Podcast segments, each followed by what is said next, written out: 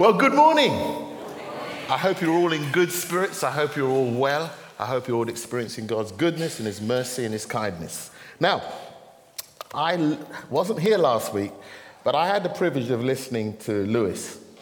Awesome message. If you were not here, you need to listen to that message. It was a great message. You know, now there are two Pentecostals in the house. Yeah! Yeah, I listened to it. I was like, and, and, and it just happened that as I was preparing yesterday, I was, I just listened to it, and Lewis had just texted me, you know, to send me a blessing. And I said, man, if Chris and uh, uh, Lane and myself were taken home, this thing would continue. Because we've got some great people. God has trusted us. You know, we've got Mark, we've got Lewis, we've got Kevin, we've got Richard, we've got other ladies, but particularly those who have got an anointing on them, and God has trusted them to us. So we know that this work's going to go on. We know that whatever happens, they've got the vision, they've got the passion for it. So it was a, a real honor. Thank you, Lewis. I really enjoyed the message, man. Now then, we're now uh, on to the third week. Now, as you know, Mark uh, covered the, the first week, which was Christ the center. The week before, as I said, we had the center of faith with Lewis, and, and Lewis really challenged us to have Christ at the center of every part of our lives. And he, he brought forward this idea. Uh, he said we need to break this idea between the secular and the sacred. In fact, every part of our life is sacred, was the point that he was making. And we need Christ in it. Great message, please do listen to it. Well, oh, hmm. Okay, I was going to get into the message, but I, I just want to stop before I do that. You may not realize this, but, you know, we're in a warfare. We're in a battle. And as a church, as we're seeking to push forward and do the things that God wants us to do in terms of phase two, we're experiencing some pushback. You know, obviously, those of us on the pastoral team, we, we, you know, we hear the good things and we hear the challenging things that are going on in people's lives. And I, and I just felt God say to me this morning, before you kind of get into the message, let's just get the church to pray together so that we can just ask God's protection upon us. We need breakthrough, and correct me if I'm wrong, but we're still just waiting for the planning permission to come through. So we need to just stand firm as a congregation. So would you stand with me? We're going to pray together. You know, our business manager, Jill Young, she just broke her leg. You know, we need to pray for her. Uh, okay, this is not, you know, Richard and uh, Tara, she's just gone into labor, so we want to pray for safe delivery there. But there are others amongst us who have been sick, challenges, et cetera. And as I talk with the team, you know, we've been experiencing things going on. And we don't like to give the enemy the glory, but what we want to do is we want to call upon heaven and ask God to move in power in our name, in his name, so that the kingdom of God can move forward and we might stand firm and continue to do this work, whatever the enemy throws at us. So let's pray together. And what I'm going to go, we'll pray first, and then I'm going to get us to all pray as a community together, and then we'll get into the message. Father, we thank you and we bless you that you have determined by your Spirit to entrust the church with the mission to make your name known. And Father, we thank you for the fact that you have touched our hearts, you've touched our pockets, you've taken our energy, so that, Lord, we as your people might move forward. And Father, you see the activities of the evil one. You've seen how you sought to discourage us, to challenge us. Lord, we come now in your name as your people, thanking you for the authority that we have in your name as sons and daughters of God, not born of the will of man or of flesh, but of, of, born of God. And therefore, as your anointed people, we take authority over all the works of the evil one as he seeks to resist your will in this community. Lord, for the planning permission, let it not be confusion. Let it come through in Jesus Christ's name. Let it come through in Jesus Christ's name. We pray protection over your people at home and at work and at play. And we pray for Jill this morning that you will heal that broken leg in the name of Jesus, that you will reduce the pain, you'll bless Don, bless the lads, may they know your protection. Lord, we ask you for Richard and for Tara as they go through labor, that, that Mara may be safely born. And Lord, for any in our community who are experiencing challenges relationally, challenges emotionally, challenges financially, that you will provide in the name of Jesus. And Lord, we ask you now as your people that we will stand firm in the authority of who we are, and we would move forward.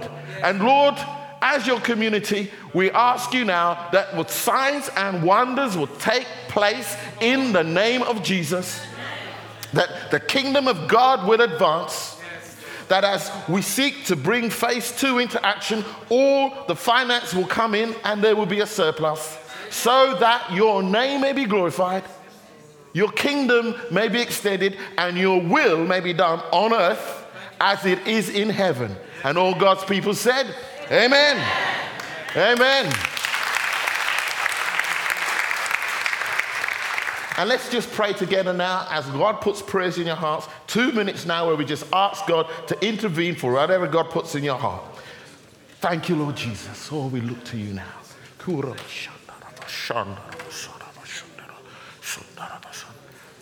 Lord, hear our prayers, Lord. Thank you that you are God, that you are Lord. We bless you, Father. We praise you. We thank you for your goodness, your graciousness. Thank you that you are with us and you are for us.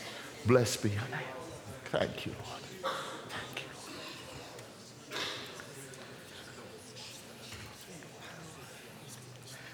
So, Lord, hear our prayers in the name of your blessed Son, Jesus. Amen. Please be seated. So let's get right into this now. We're going to look at Christ, the center of love. Now, if you know the... Oh, beg your pardon. Before we do that, let's see the, uh, as it were, the intro. Thank you. I didn't see that until after I finished my preparation. So the wonderful thing about that is it summarizes the book to bring us to this point. So then, we see then that Jesus is prominent in creation and redemption and the church. And in chapters one and two, Paul puts our, as it were, our, puts before us the doctrine of our position and what Christ has done for us. The fact is, he is indeed preeminent in creation, redemption, and the church.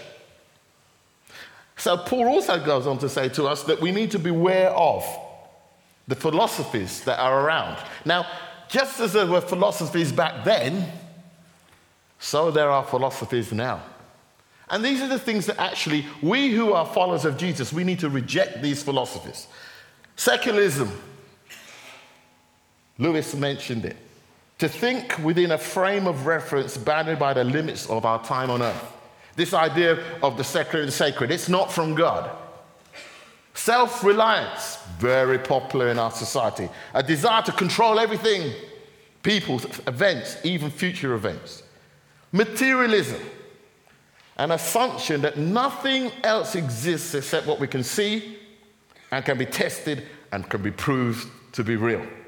And rationalism, a belief that seeks to authenticate all experience through the use of empirical scientific explanation, and not to be confused with rational thinking.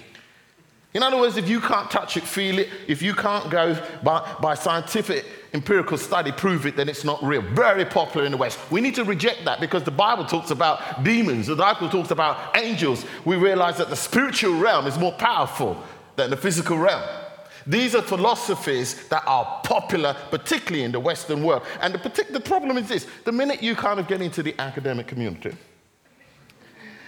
as soon as you meet the, the masters and the doctors, and the, the deans and uh, the people who are respected, uh, the great and the good. And you move amongst them. And they say to you, really? In these modern times, how can you believe that a man could die and come back to life? And if you are with them, this is the moment of truth, because Jesus said about those Pharisees who preferred the praise of men rather than the affirmation of God.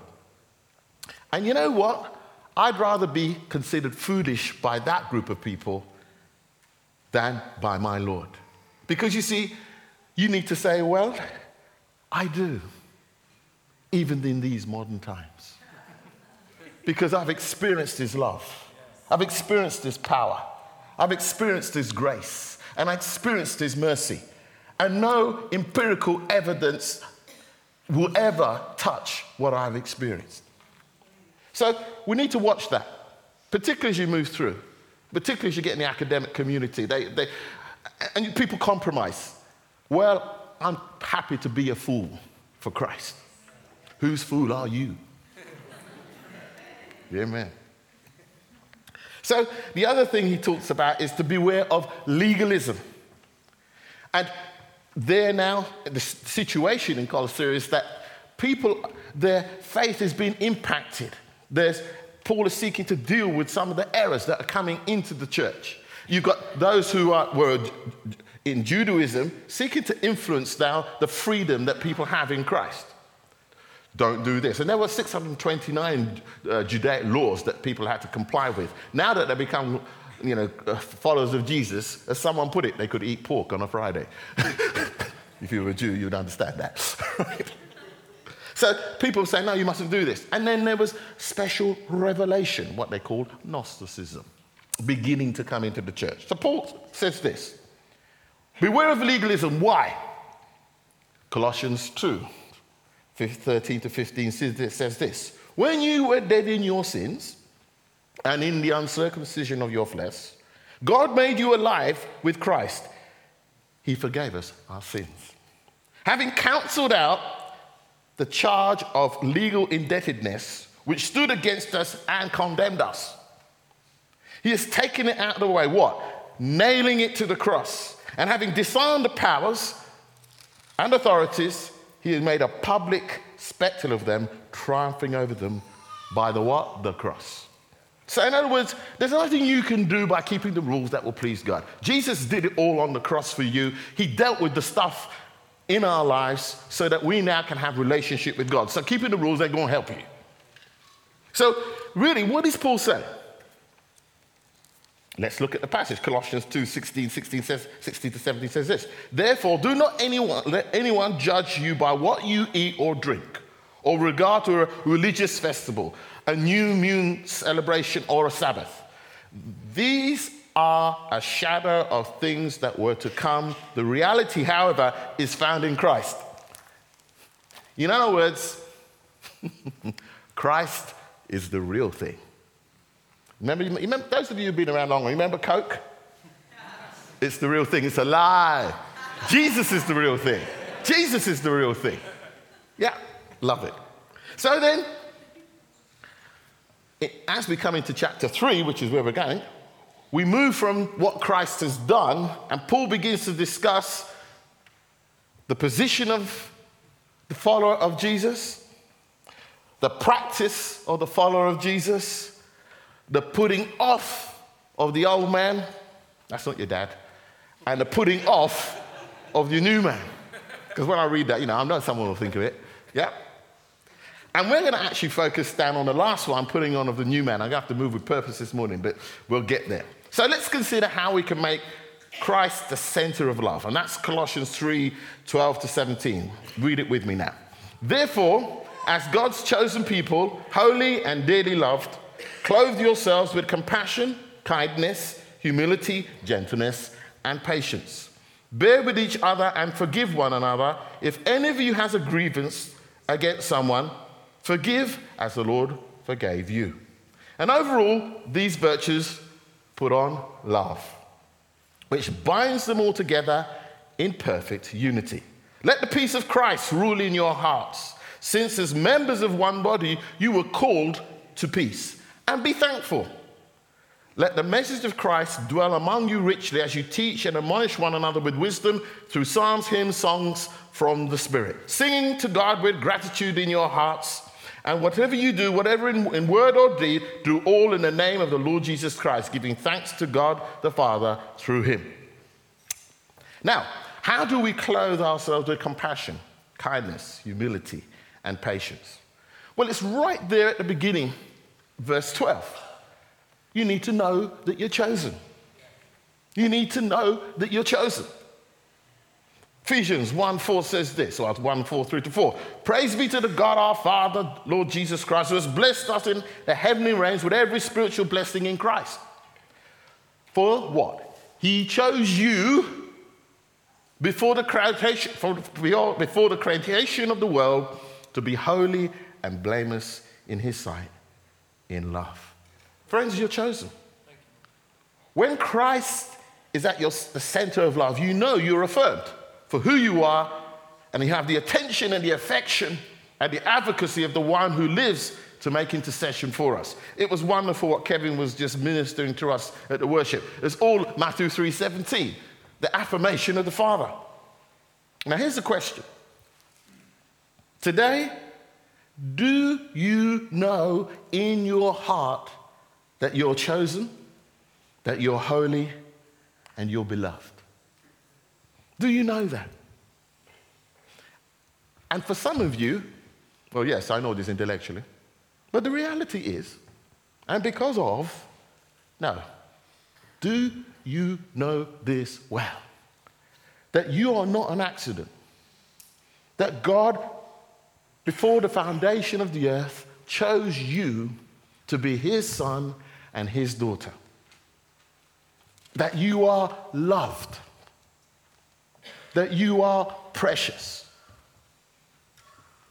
That the thoughts that he has about you, great are the sum of them. And are you getting to know this quite well? That you're gloriously and wondrously made. Now, for many of us, we don't know that well. We know it intellectually, we know it cognitively. But in terms of experiential understanding, experiencing it, many of us are deficient. Are you hiding from God and people under a blanket of shame?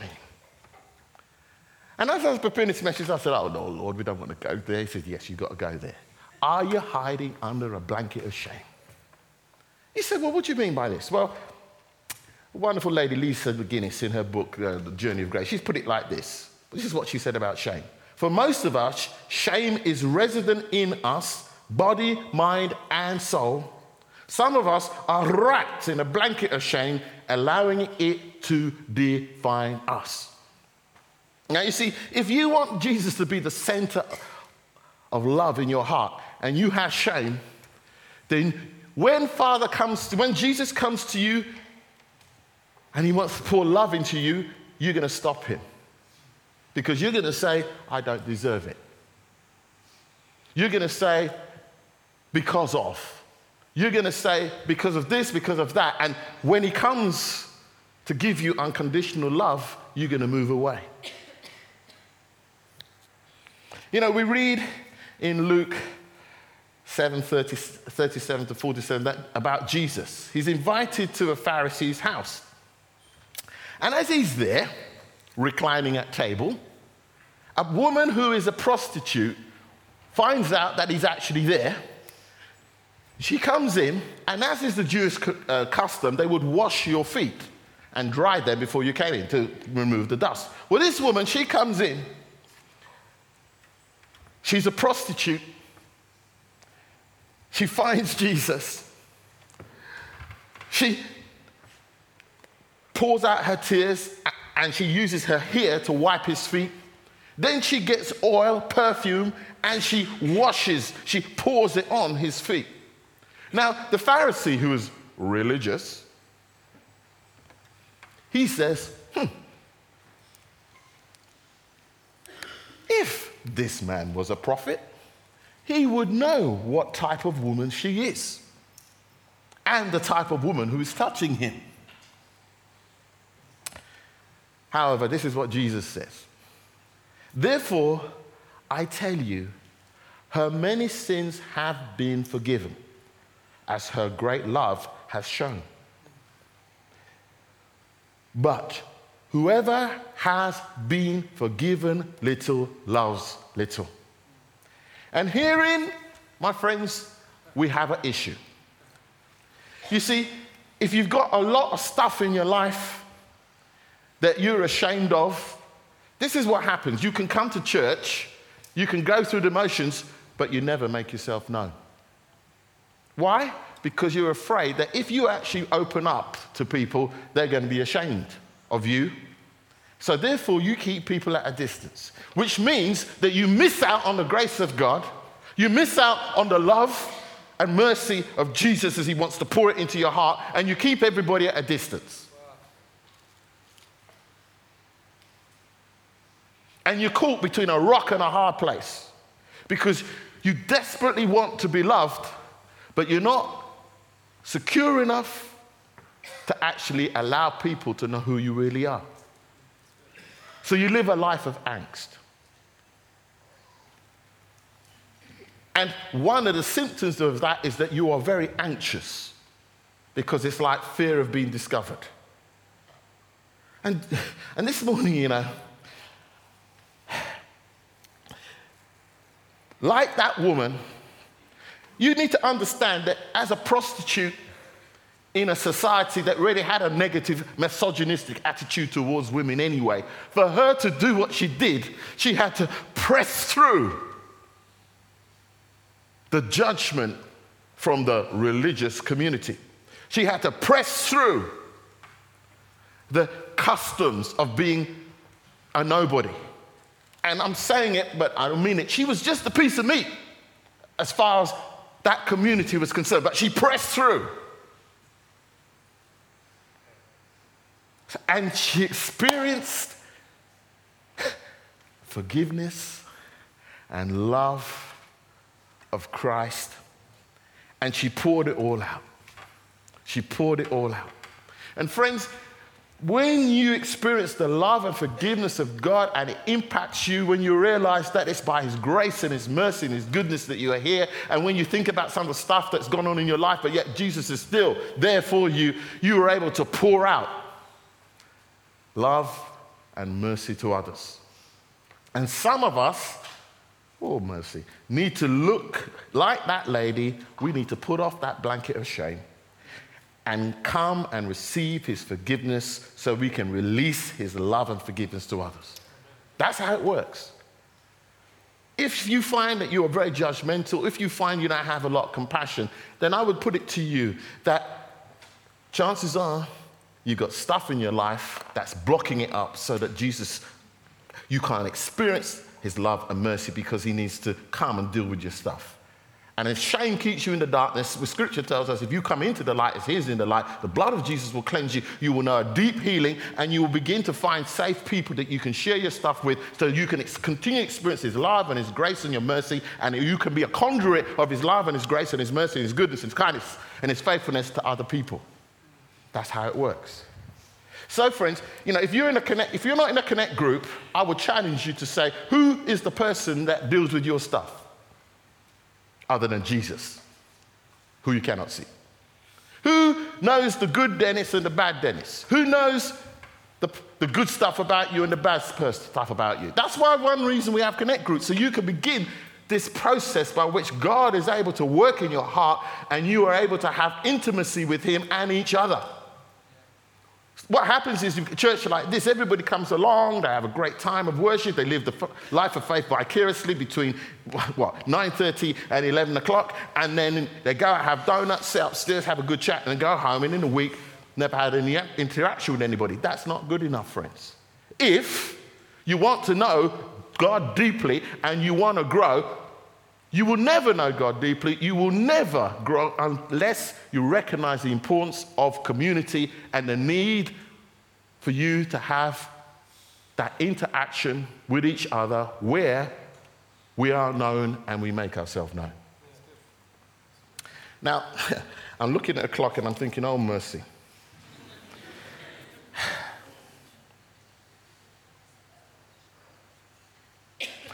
Where do we bring the shame and the pain and the fear and the anxiety? We bring it to the cross. We bring it to the cross. It's at the cross where we bring our stuff.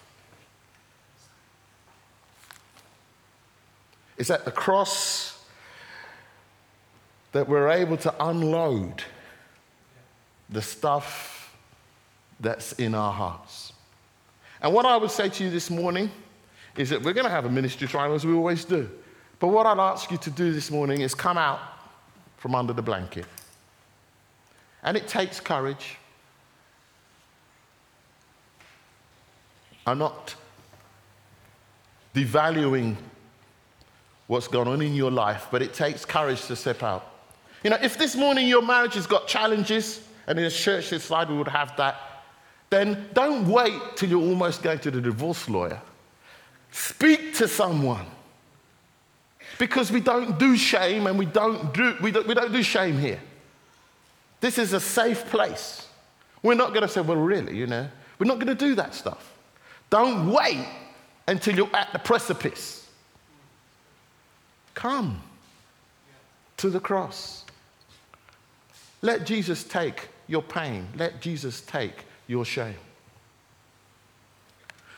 We can only put on love, and this is me finishing now, as we allow Christ, the center of love, to take our pain and our shame as we leave it at the cross. When we begin, when we begin to experience Christ's love, forgiveness and tenderness in a deeper way, it is the love which will empower us to reach out to everyone who is seeking and searching for Jesus. It's this love that will cause us as a community to give our time and our energy and our money to turning a space into a place where Christ is known. It is this love that will cause the world to know that we are followers of Jesus because of the way that we love one another. It is this love which is poured out into our hearts by the Holy Spirit, because Romans five five says this, and hope does not put us to shame, because God's love is poured out into our hearts through the Holy Spirit who's been given to us.